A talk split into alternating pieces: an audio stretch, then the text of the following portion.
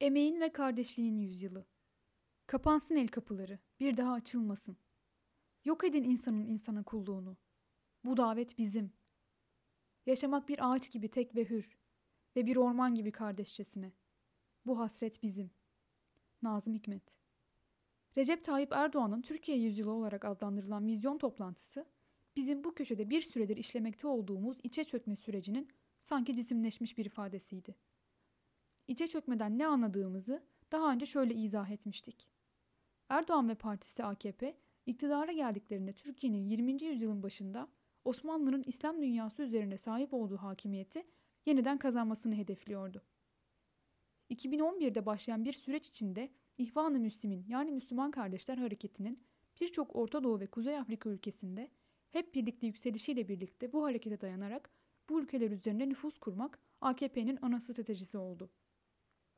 Bizim Rabiacılık adını verdiğimiz bu strateji çökünce AKP iktidarı kendi içine doğru bir çöküntü yaşamaya başladı. İstibdat rejimi müttefiklerini yitirdi. Kendi içinde bölünmeye başladı. Çeşitli bileşenleri birbirine omuz atmaya başladı. Rejim istikrarsızlaştı ve ufku daraldı. Türkiye yüzyılı vizyonu silkinmek, bu çöküntü durumundan kurtulmak için yapılmış bir atak gibi görünüyordu. Daha ilk adımda içinin bütünüyle boş olduğu ortaya çıktı. Erdoğan ve yardımcıları yeni tek bir nokta bulamamışlardı. Erdoğan somut projelerin seçim döneminde ortaya konulacağını söyledi.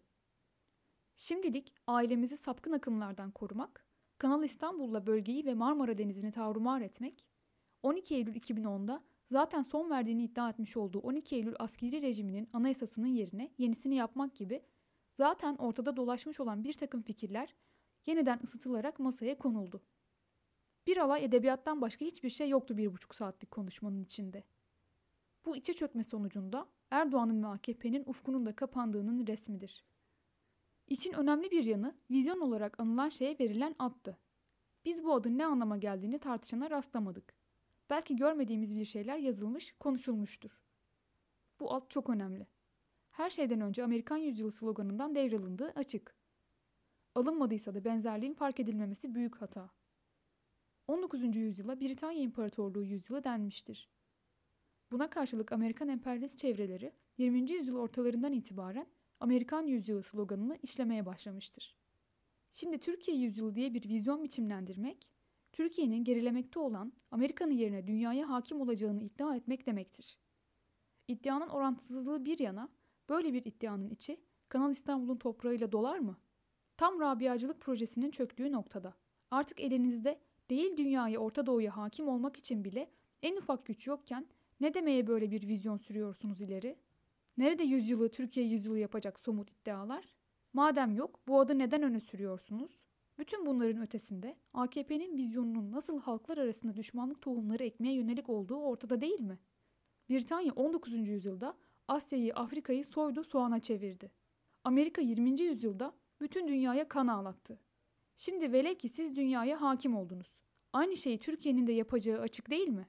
Öyle bir düş teklif ediyorsunuz ki yüreğinde insanlık sevgisi olan herkes için bir kabus demek.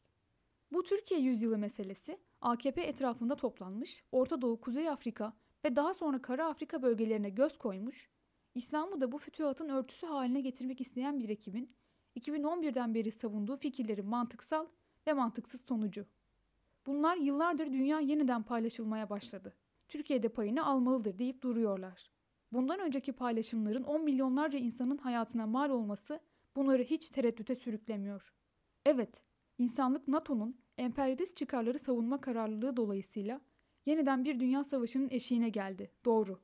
Ama bu vizyon yani yağmaya katılma sıtması bütün ülkeleri kavrarsa bu sefer insanlığı yok oluş tehlikesi bekliyor. Aynen ilk iki dünya savaşında olduğu gibi bu felaketi sadece bütün ülkelerin işçilerinin devrimde birleşmesi engelleyebilir. Birinci Dünya Savaşı'nı Rus ve Alman devrimleri bitirdi. İkinci Dünya Savaşı'nı Sovyet İşçi Devleti ve Fransa'dan Çin'e komünist partizanlar ve gerillaların faşizme karşı mücadelesi. Bu sefer de öyle olması gerekiyor. Devrim olmazsa insanlık yok olacak. Devrim olursa kimsenin hakimiyetinin değil, ulusların nihayet kardeşçe yaşamasının koşulları oluşacak.